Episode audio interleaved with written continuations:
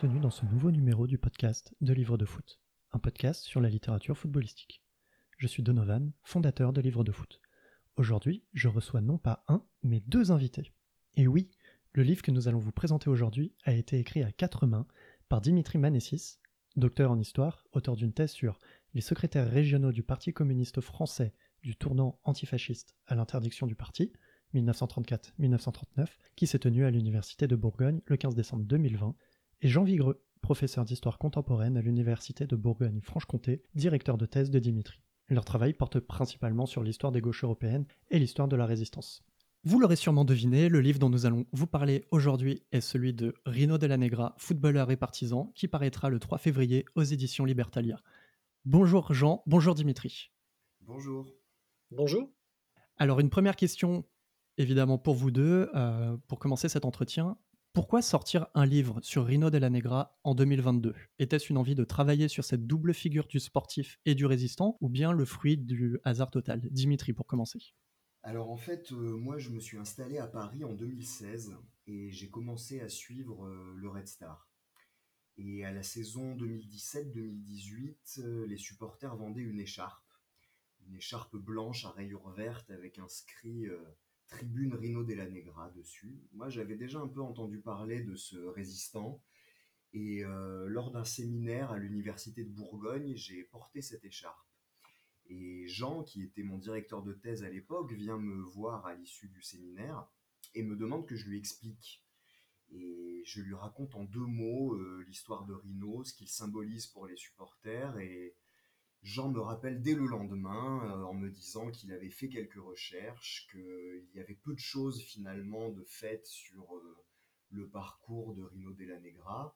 Et il m'a proposé tout de suite que l'on enquête ensemble et que l'on écrive un livre ensemble. Et j'ai immédiatement accepté. Et Jean, euh, tu, ne connaissais, tu ne connaissais pas du tout Rino Della Negra à la base en fait? À la base, non.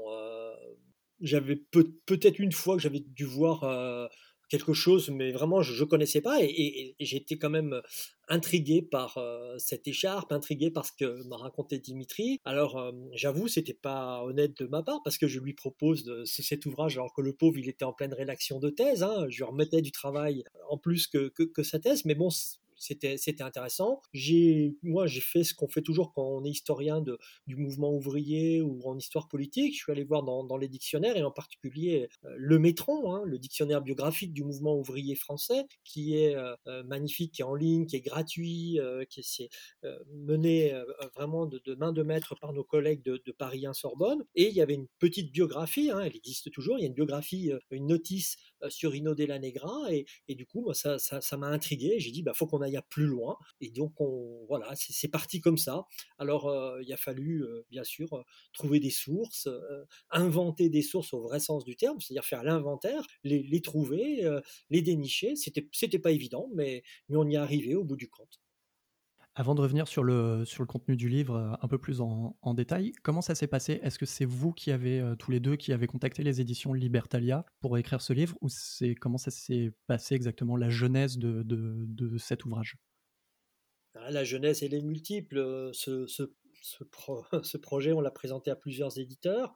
Euh, on a eu, euh, on avait un, autre éditeur en, vue et c'était bien parti avec eux. Moi, je, suis franc, on dit les choses, hein, il n'y a pas de souci. C'était les éditions Fayard euh, parce qu'on avait déjà travaillé avec eux de, manière importante. on avait un, accord de principe, mais vous savez qu'entre temps, il y a eu le Covid et ça a quand même généré des, enjeux, des obstructions pour certains ouvrages, etc. Et bah, Libertalia était très intéressé aussi par, par l'ouvrage et c'est tout normalement que qu'ils ont pris euh, euh, qu'ils ont pris le manuscrit et vraiment ça a été un travail euh, super avec ces cet éditeur, aussi bien du graphiste que de, de tous les aspects. Vraiment, je, le conseille à, tous ceux qui veulent faire un, un, livre, alors parfois aussi critique, hein, aussi avec des dimensions, et une dimension en particulier là importante qui est celle euh, du, footballeur et du partisan, hein, les deux en même temps. Non, c'était très bien. Mais peut-être que Dimitri veut ajouter quelque chose. Non, c'est vrai qu'avec les éditions Libertalia, ça a été en fin de compte une, très belle rencontre. Et euh, le, plaisir de travailler avec un éditeur avec qui on se comprend euh, très vite, très rapidement. et un éditeur qui a été très vite enthousiasmé par cette idée et avec lequel le travail s'est fait de manière parfois rude parce que faire sortir un livre c'est un gros travail mais qui a toujours été présent, toujours de bons conseils et avec qui on s'est très bien entendu.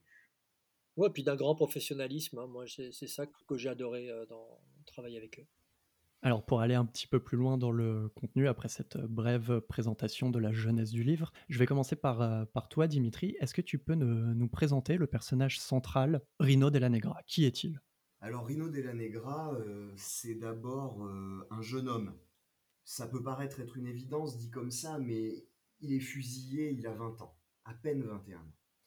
Donc c'est un jeune homme et il faut reconstituer une vie brève. C'est un jeune euh, Italien qui est euh, plus tard, en 1938, naturalisé français. Il euh, naît à Vimy, dans le Pas-de-Calais, et puis il va, au gré des embauches de son père, qui est un briquetier, se retrouver avec sa famille, ses parents et son frère à Argenteuil. Et c'est là qu'il va s'établir et c'est là qu'il va devenir un jeune ouvrier, puis un jeune sportif, avant de devenir un jeune résistant. Voilà en deux mots qui est Rino. Donc le, jeune Rino, il grandit dans un milieu particulier, notamment à, euh, quand il arrive à Argenteuil et, à, Saint-Ouen. C'est il grandit dans, une, dans un milieu qui est aussi bien dans une culture italienne marquée par l'antifascisme que dans un milieu où le sport a un rôle fondamental. Il va être très vite confronté donc à la condition ouvrière de par son, son père et à la répression patronale. Cette double casquette de Rino, elle se façonne très tôt, Jean, c'est ça? Oui, elle, se façonne très tôt, bah, comme tous les jeunes de l'époque. Hein. Les jeunes qui ne faisaient pas d'études euh, secondaires ou supérieures. Hein. On n'est pas encore dans la démocratisation de, l'enseignement.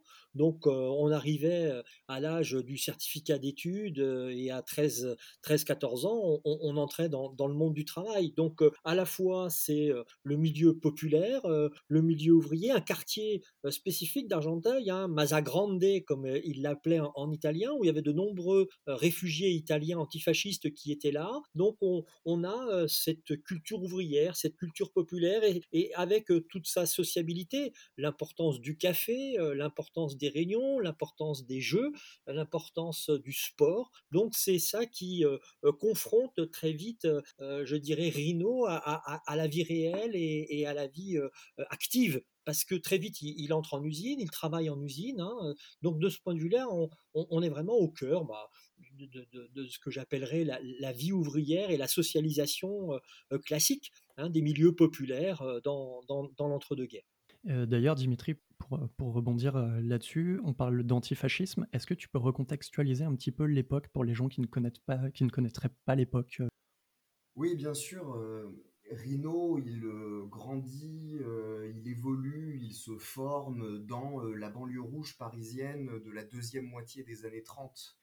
Et c'est une période très importante parce que c'est à partir de 1934 euh, un vaste mouvement social, politique, culturel qui va euh, traverser de larges secteurs des classes populaires et qui va être réuni par euh, la volonté commune de lutter contre ce qui est perçu comme une menace fasciste, à la fois menace extérieure avec l'Allemagne nazie et l'Italie mussolinienne, et puis également menace intérieure avec le développement des ligues d'extrême droite et avec une radicalisation des droites et avec tous ces enjeux qui vont aboutir finalement en 1936, notamment à la victoire électorale du Front populaire, de la coalition, de l'alliance euh, du Front populaire, euh, euh, largement menée par les communistes qui réussissent à agréger autour d'eux leurs adversaires d'hier, hein, les radicaux, mais aussi les socialistes.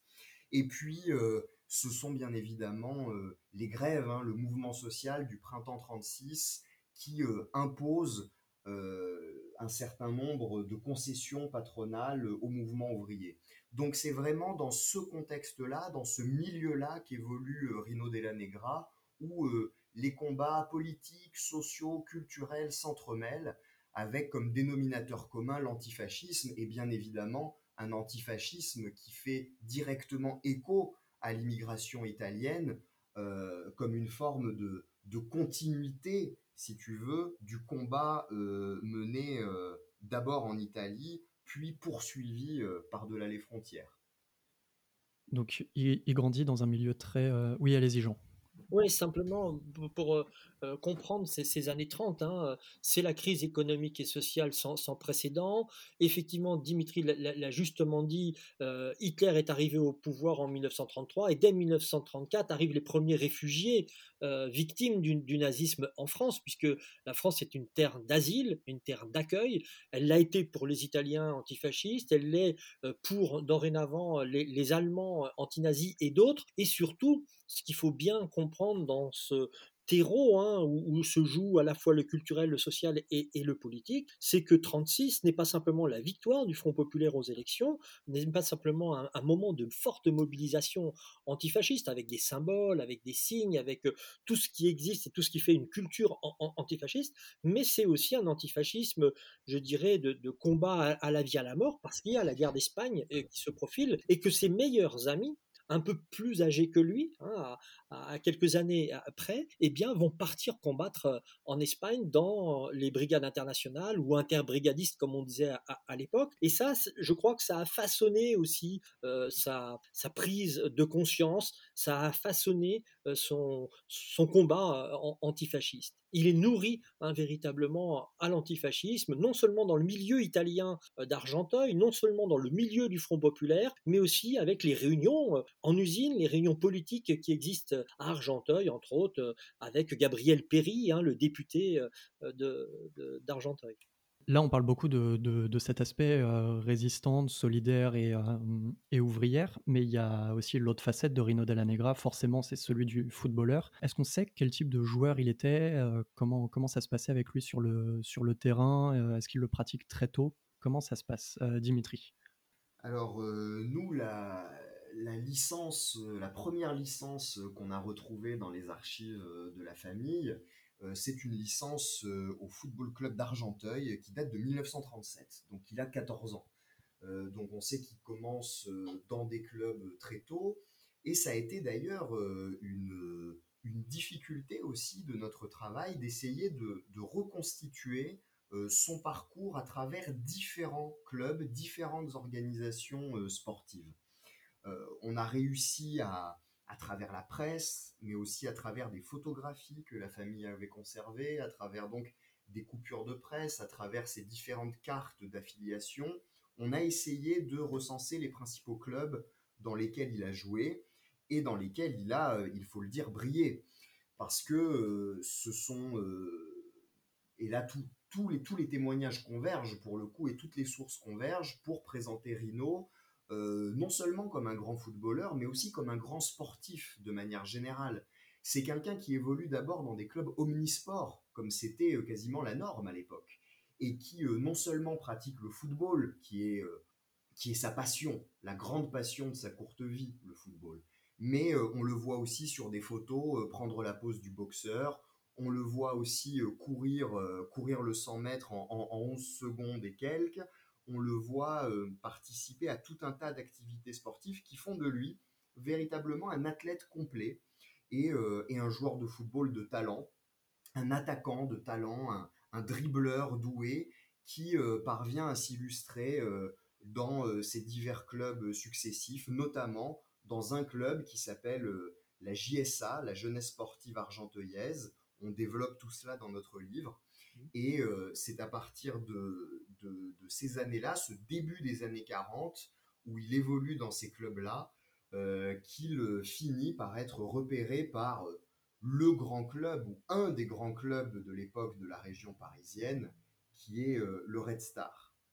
Pour compléter un petit peu, là on est dans les années 40, donc la guerre a commencé, drôle de guerre en France évidemment au début, mais la, guerre a commencé, et en même temps euh, de ses activités de, footballeur, il entre en, résistance. C'est là où il commence son, activisme, Jean, c'est bien ça? Alors, il entre à partir de, 1943. Hein. il ne faut jamais perdre de vue que l'instauration du service du travail obligatoire par les autorités euh, allemandes et euh, bien sûr acceptée aussi par les enjeux du gouvernement de Vichy et de sa collaboration, font que les jeunes doivent partir travailler obligatoirement en, en Allemagne. Alors, c'est à ce moment où Bien sûr, il continue de travailler en usine, où il joue au football, qu'il est peut-être rajouter une chose sur le football, c'est un, ailier, hein, c'est un, attaquant mais, ailier. Et, Dimitri l'a dit, euh, les qualités de dribble et les qualités de vitesse faisait de lui un, attaquant euh, redouté et redoutable. Hein, dans la plupart des feuilles de match où on a pu le retrouver, il n'a pas mis seulement un seul but, c'était souvent deux, trois buts. Euh, c'était vraiment un, buteur, euh, un, buteur né. Mais pardon, 1943, donc création du service du travail obligatoire. Il est, comme on dit, requis au STO. Il doit partir travailler en Allemagne et ça, il le, refuse. Comme de nombreux Français d'ailleurs, hein, c'est ce qu'on appelle les réfractaires au STO, ceux qui refusent d'aller travailler en Allemagne. Donc dès lors, il rentre en clandestinité, il a des faux papiers, il est obligé de, se, il quitte la, maison de, ses parents et petit à petit, hein, il entre par ses réseaux, soit d'amis, et on pense en particulier à des footballeurs arméniens avec qui il travaillait, il rentre en contact avec euh, la, la, MOI, la main d'œuvre immigrée et les FTP MOI, D'abord les FTP pardon euh, d'Argenteuil et puis les FTP Moi ensuite et italiens entre autres euh, dans, la résistance. Mais c'est un processus entre février 43 et euh, l'été 1943 au printemps effectivement il devient il devient résistant. Mais le paradoxe et c'est ça qui nous a véritablement surpris avec Dimitri c'est à ce moment-là seulement qu'il est recruté au Red Star et qu'il accepte d'entrer, hein, de fait, tout en étant clandestin, tout en étant réfractaire au STO, tout en étant résistant, eh bien, il, avec sa vraie identité, là cette fois-ci, comme Rino Della Negra, il est joueur au Red Star pour bah, quelques mois, hein, de septembre 1943 à novembre 1943. Et c'est quelque chose qui est, euh, comment dire? Qui est courant? Est-ce que c'est ah c'est le seul, euh, c'est le seul exemple de de personnes réfractaires et qui jouent au foot en même temps ou c'est quelque chose qui qui est assez marquant, euh, dans la société à cette époque-là? Bah, le fait qu'on soit réfractaire au STO et qu'on puisse jouer, pourquoi pas, à la limite, mais là, le paradoxe, c'est qu'il joue avec sa véritable identité et qu'il n'a jamais été repéré par, la police française, qui est paradoxal, peut-être le le culot. Euh, a, permis cela. on peut parler d'insouciance peut-être de la jeunesse, mais plus qu'une insouciance, ça lui a permis de ne pas être repéré pendant un temps parce que, effectivement, dans le groupe dans lequel il, va se retrouver, retrouver de la FTP MOI, il y a eu plusieurs, euh, euh, comment dirais-je, enquêtes et puis suivis hein, minutieux de la part de la police française, des brigades spéciales, et lui, il était pas repéré. Et c'est ça le, grand étonnement, le grand paradoxe par rapport à ça. Tous étaient repérés, tous avaient une fiche, et lui, il avait une fiche de rien du tout, euh, où on dit il a volé une bicyclette. C'est tout ce qu'il y a dans, les, enjeux de, des archives de police le concernant. Moi, il y a un deuxième paradoxe qui m'a qui m'a marqué euh, à la lecture de votre ouvrage, et vous le répétez quand même euh, assez souvent, c'est que Rino Della Negra va s'engager, il est antifasciste, il devient résistant, il est réfractaire puis résistant, mais il appartiendra jamais réellement à un parti, alors que ça pourrait être le cas. Euh, c'est bien ça, Dimitri? Comment ça se passe? Est-ce qu'il y a une raison, une explication à ça? C'est une excellente question parce que effectivement, euh, on, le dit et, on le répète, euh, Rino, s'il a été un partisan, il n'a jamais eu de carte dans aucun parti on a, voulu jouer aussi sur l'ambiguïté de ce terme et sur la, polysémie de ce terme de partisan. Rhino, c'est, ça a été aussi d'ailleurs euh, une des, questions qui, moi personnellement, m'a habité tout au long de, ce travail. C'est-à-dire comment un, jeune euh, ouvrier, un, jeune prolo de banlieue qui semble s'intéresser euh, quasi uniquement au football, comment est-ce que ce jeune homme peut se retrouver à un moment donné dans ce qu'il est convenu de considérer comme une élite combattante de la résistance euh, communiste en région parisienne. Et en fait, c'est pour cela que le, l'enquête minutieuse sur euh, son milieu d'origine, sur ses amitiés, sur ses différents cercles qu'il a pu fréquenter, permet d'apporter une réponse euh, à la fois plurielle et, et, ouverte. Ouverte parce qu'on n'aura jamais le, fin mot de l'histoire, si je puis dire. On ne pourra jamais donner une raison qui a fait que Rino, à un moment donné, a fait le choix de la lutte armée. Jean a rappelé que euh, Rino était réfractaire au STO. il aurait pu être réfractaire au STO sans entrer dans la résistance. Et il aurait pu rentrer dans la résistance sans forcément rentrer dans la lutte armée, dans les rangs de la main-d'œuvre immigrée, des FTP-MOI. Donc par conséquent, c'est Rino, il est à la fois le, produit de son environnement, et puis à la fois au moment de faire des choix, des choix aux conséquences euh, terribles, il est là, il est présent et il fait ses choix. Et il a ce courage-là. Alors qu'effectivement, a priori, avec une lecture un peu rapide de son parcours, on pourrait s'en étonner. On pourrait se demander ce qu'il fait ici. Or, euh, je crois que justement dans le livre, on essaye de, de se saisir de cette question et d'y répondre par plusieurs entrées, par plusieurs axes. Et vous le dites très bien euh, tous les deux dans le livre, et vous le répétez là euh, au cours de notre entretien, il passe du statut de simple réfractaire à l'origine à un groupe de résistance armée. Est-ce qu'on peut évoquer un petit peu ce groupe de résistance armée qui est quand même très important? Comment il, il passe de ce statut de simple réfractaire à ce statut de résistant armé? Comment il rencontre les gens? Comment ça se passe, euh, Jean? Alors, il y, a, plusieurs choses. D'abord, bien sûr, et, Dimitri vient de le dire, son engagement antifasciste, ses valeurs antifascistes le conduisent véritablement à, aller plus loin. Peut-être qu'il n'est pas encarté, je suis d'accord, mais il fait partie d'une famille, de la galaxie communiste, avec ben, les clubs FSGT, avec le syndicat à l'usine, avec Argenteuil, la, ville où, il vit qui est, qui est, marquée par cette banlieue rouge et tout à l'époque. Donc, c'est tous ces enjeux-là. Et étant réfractaire, étant clandestin, oui, on lui présente et il est présenté au FTP de, la région d'Argenteuil, où il va commencer à faire tout simplement, hein, comme tout premier résistant et premiers actes, diffuser des tracts, lancer des tracts, enfin vraiment faire du, travail anti-allemand. Mais comme c'est quelqu'un qui a ses convictions, comme c'est quelqu'un aussi, comme l'a dit Dimitri, qui va jusqu'au bout des choses, il est repéré. Et étant repéré, ben, il entre non seulement dans les troupes de choc, non seulement faisant plusieurs attentats et, participant à la résistance dans la région d'Argenteuil, mais aussi dans les FTP MOI, puisqu'il y a des, on pensait souvent qu'il y avait des,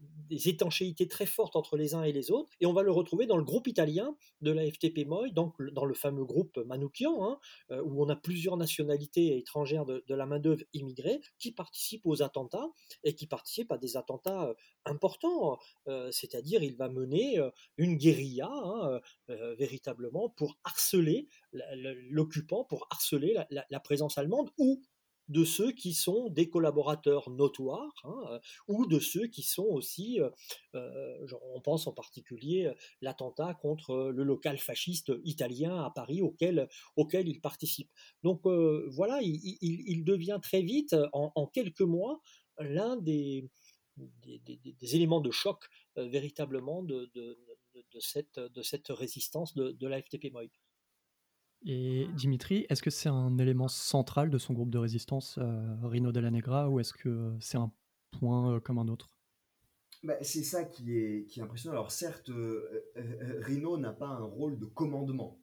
Rino a un rôle de soldat, mais c'est un soldat assez exceptionnel. Et lorsque l'on se penche sur la chronologie, c'est quelques mois de 1943, entre début 43 et novembre 43, au moment où il se fait arrêter, euh, la liste de ses euh, actions euh, impressionne.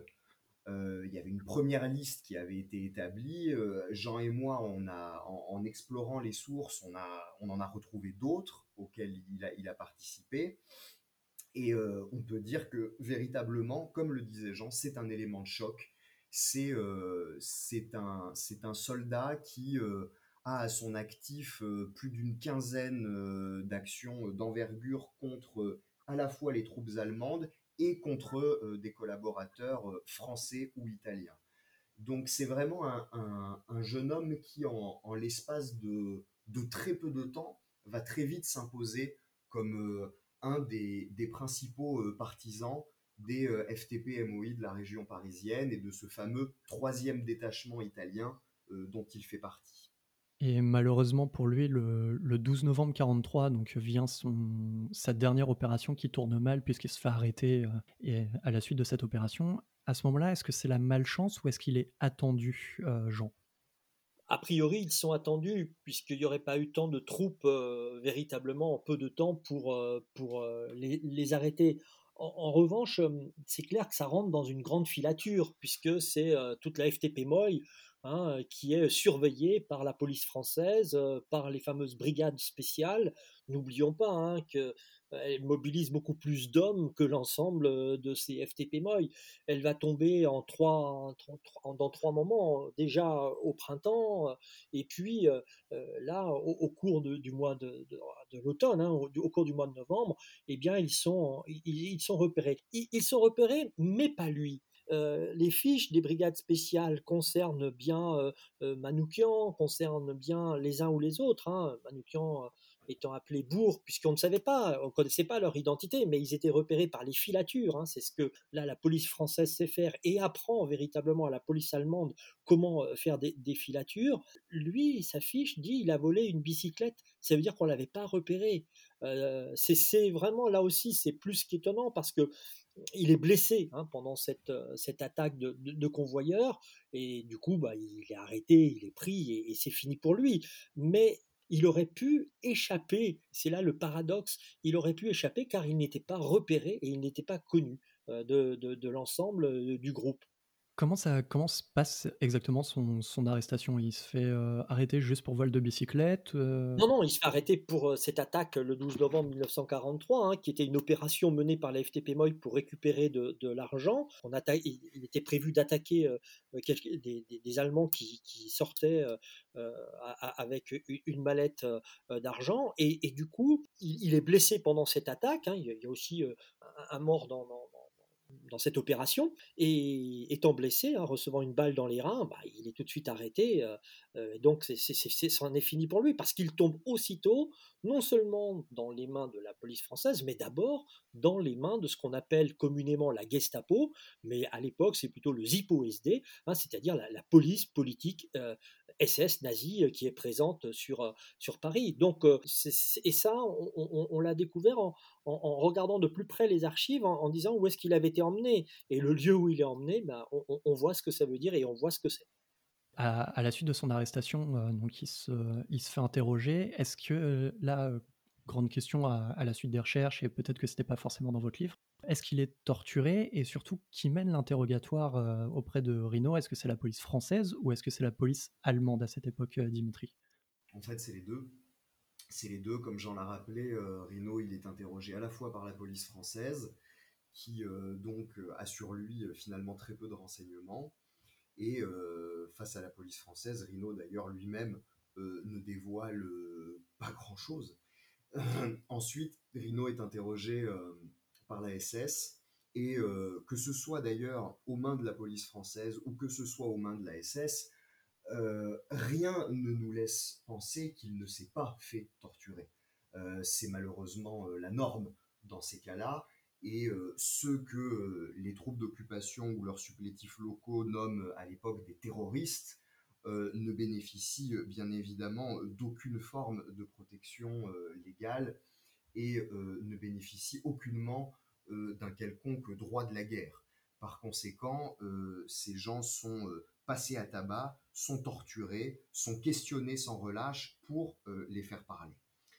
Et on sait bien entendu que certains parlent, on sait que certains euh, délivrent euh, le, strict minimum, si vous voulez. Mais de toute façon, comme Jean l'a rappelé, euh, c'est tout ce qu'on a appelé plus tard le groupe Manouchian qui tombe à ce moment-là, tout le courant de l'automne 1943, de, septembre jusqu'à décembre, comme un peu comme un terrible jeu de domino, si tu veux, c'est tout, le réseau des FTP-MOI, une partie en tout cas de ce réseau des FTP-MOI qui est démantelé par la traque impitoyable de la police française et qui parle et qui ne parle pas dans ces moments-là n'a à la rigueur finalement que peu d'importance.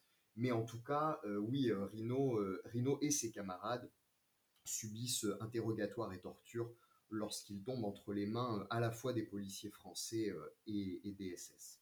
Et à la suite de, cet interrogatoire, il va être envoyé à la prison de, Fresnes, si on suit à peu près l'ordre chronologique de, votre ouvrage.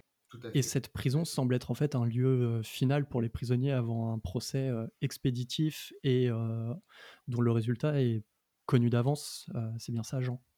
Oui, alors il y, avait plusieurs pistes, hein. on a essayé de, retrouver, et là, pareil, il y a eu un petit souci archivistique au sens où on n'a pas pu accès, avoir accès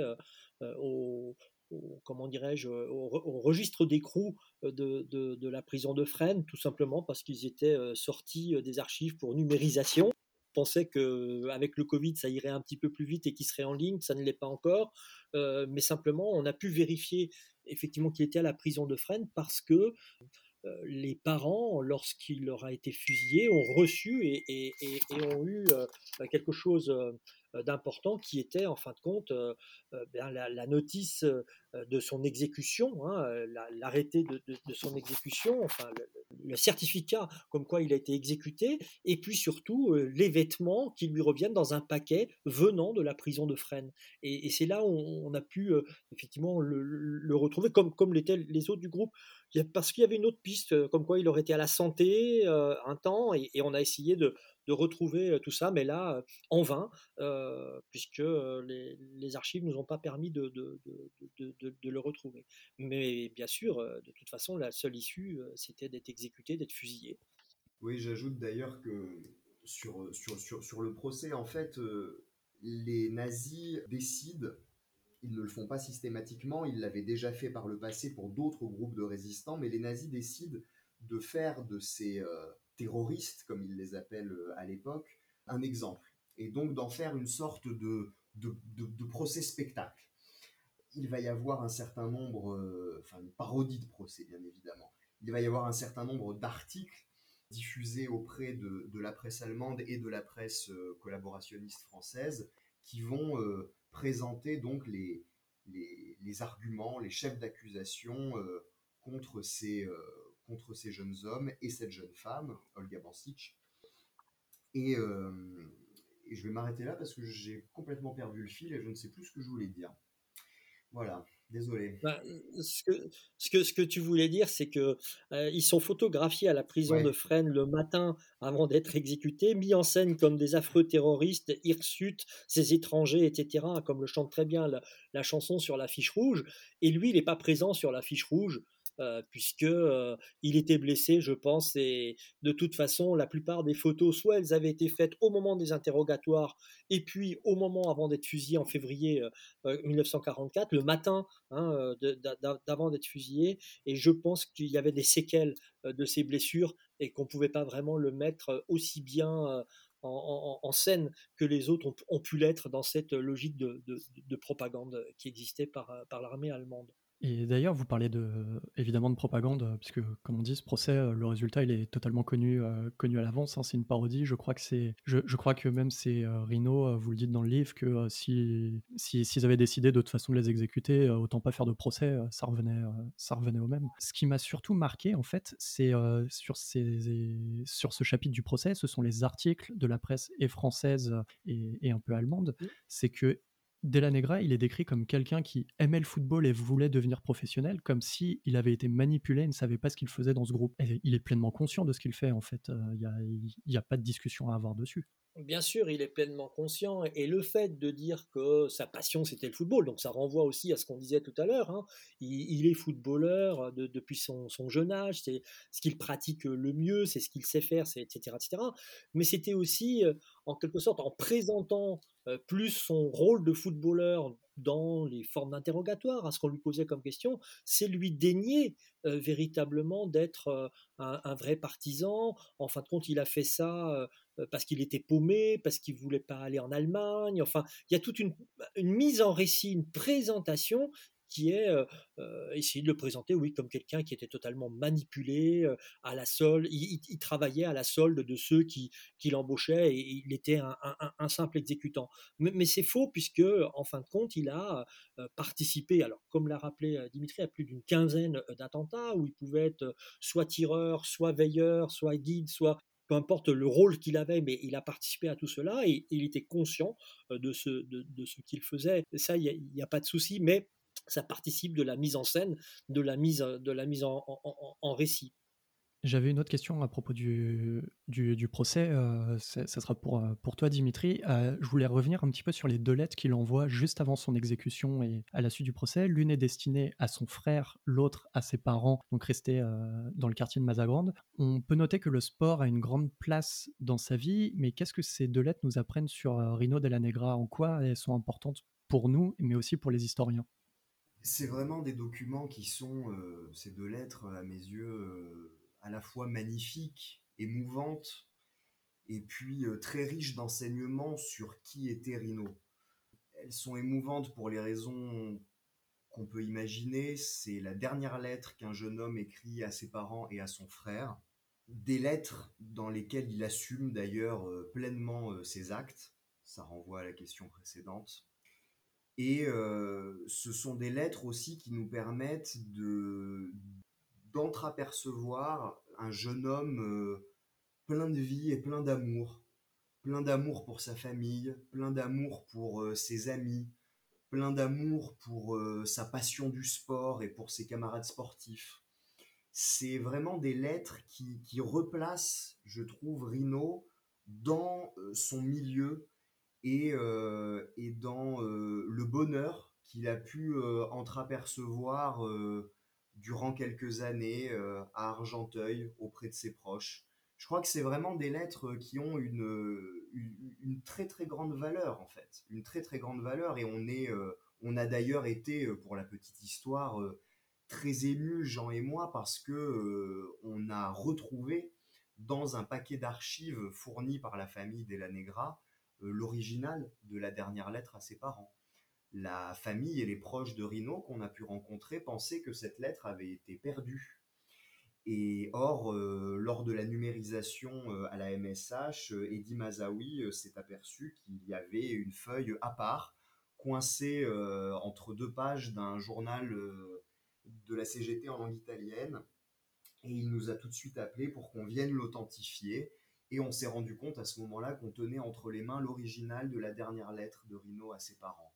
Donc euh, tu peux imaginer notre émotion et puis aussi euh, l'intérêt qu'on a eu de, retrouver le texte original. Hein. ça, euh, vous verrez dans le livre, mais on, restitue le, véritable texte, y compris avec certains passages qui avaient pu être omis lors de certaines reproductions. Et je trouve que ces lettres, elles sont, elles sont vraiment superbes, à la fois d'un point de vue humain et d'un point de vue historique, pour nous aider à comprendre qui était ce, jeune homme. Euh, je sais que Aragon, dans, son poème sur la fiche rouge, parlait de, de ces hommes et femmes qui étaient amoureux de vivre à en mourir. Et je crois que amoureux de vivre, ça, ça correspond vraiment bien à, à qui était Rino, en tout cas de ce qu'on a compris du personnage. Jérôme, peut-être un petit mot à ajouter euh, peut-être sur ce qu'il dit. Oui, effectivement, ces lettres, elles sont émouvantes parce que on connaît le procédé. Hein, euh, on faisait écrire une dernière lettre à tous ceux qui allaient être fusillés. Il y a eu de nombreux travaux hein, sur le sujet. Je pense euh, aux travaux de Guy Crivo-Pisco qui avait fait euh, sur les dernières lettres à, en mourir, hein, pour reprendre euh, les strophes de, la chanson. Euh, il offre euh, un souffle impressionnant de, joie de vivre, d'amour pour ses parents, en même temps en disant, bah voilà, je vous l'ai caché, je vous l'ai pas dit, mais j'ai fait ça, etc. Et puis à, son frère aussi, c'est magnifique. Vraiment, ces deux dernières lettres, elles nous, ouais, elles nous le donnent à, voir, à, comprendre en fin de compte euh, bah, que sa vie a été bien remplie, pleine. Euh, il parle de tous ses amis, de tous ceux qu'il faut aller embrasser, au-delà de la famille, les, ses, amis, les joueurs de foot avec qui il était, ses camarades. Vraiment, il y a, on, pourrait presque refaire aujourd'hui, rien qu'avec une lettre de ce style, tous les réseaux. On parle beaucoup des, réseaux sociaux aujourd'hui, mais là, on, arrive à reconstituer euh, tous ceux avec qui il a été, ses proches et son milieu. Et, là, il n'oublie pas le football, euh, bien sûr, il n'oublie pas de saluer le Red Star. Euh, et, ça, c'est quand même euh, très, très émouvant. Pour reprendre un petit peu euh, le, fil du livre, à la suite euh, de ça, vous parlez de, évidemment de, son enterrement, mais vous consacrez aussi un, chapitre sur la mémoire de Rino de la Negra et l'évolution de, la vision et de cette, euh, mémoire. En 2009, le maire d'Argenteuil, M. Doucet, disait dans un discours d'inauguration d'un monument dans le quartier de Mazagran, et là je, cite les, propos du livre, hein, que Rino de la Negra fait partie de ces anonymes qui ont laissé peu de traces dans la mémoire collective. Comment cette mémoire vis-à-vis -vis de Rino de la Negra évolue-t-elle? Et surtout, il m'a semblé qu'elle était d'abord une mémoire de la résistance avant d'être une mémoire sportive, euh, Dimitri. Oui, c'est le cas. Euh, la mémoire de Rino Della Negra, dans, dès les lendemains de la libération, elle est effectivement euh, prise en charge, si je puis dire, par les organisations issues de la résistance et puis les organisations de ce qu'on appelle la galaxie du Parti communiste, c'est-à-dire associations d'anciens combattants, d'anciens résistants, associations antiracistes, associations de défense des immigrés, associations sportives, tout un tas d'organisations qui gravitent autour du Parti communiste, qui constituent sa galaxie et qui euh, permettent de, en plus bien évidemment des proches, et avec les proches, qui permettent de faire vivre euh, le souvenir euh, de ce jeune partisan. Ensuite, le temps passant, euh, cette mémoire, on la voit euh, se localiser. Alors elle se localise surtout euh, à Argenteuil et à Saint-Ouen. Argenteuil parce que c'était sa ville, et puis Saint-Ouen parce que se développe une mémoire autour du club du Red Star. Alors le club du Red Star avait honoré sa mémoire dès les lendemains de la guerre, dès les lendemains de la libération, et puis progressivement, euh, cette figure était quasiment tombée dans l'oubli, il faut le dire. Pour plusieurs raisons. D'abord parce que son, passage au Red Star a été finalement assez bref, euh, parce que c'était les conditions de la guerre, de la clandestinité, etc. Et que progressivement, cette figure s'est un peu estompée dans les mémoires. Et puis, euh, Claude Devel, un historien local dans les années, fin des années 90, début des années 2000 surtout, 2000-2001, euh, retrouvé, si je puis dire, la, cette figure, la euh, remise en avant. Et là, il faut parler d'un acteur qui va être déterminant à partir des années 2000 pour faire vivre la mémoire de Rino Della Negra, ce sont les supporters du Red Star. Sans les supporters du Red Star, il y a fort à parier que Rino Della Negra n'aurait pas connu ou plutôt reconnu une telle visibilité à partir des années 2000. Et donc à partir des années 2000, les supporters du Red Star, là aussi pour différentes raisons qu'on développe dans l'ouvrage, dans euh, se réapproprient cette figure, la mettent en avant et euh, à partir de 2004 et l'inauguration d'une plaque sur euh, le mur d'enceinte du stade, du stade Bauer à Saint-Ouen, Bauer qui d'ailleurs entre parenthèses est lui-même un résistant, un médecin juif communiste fusillé par les nazis.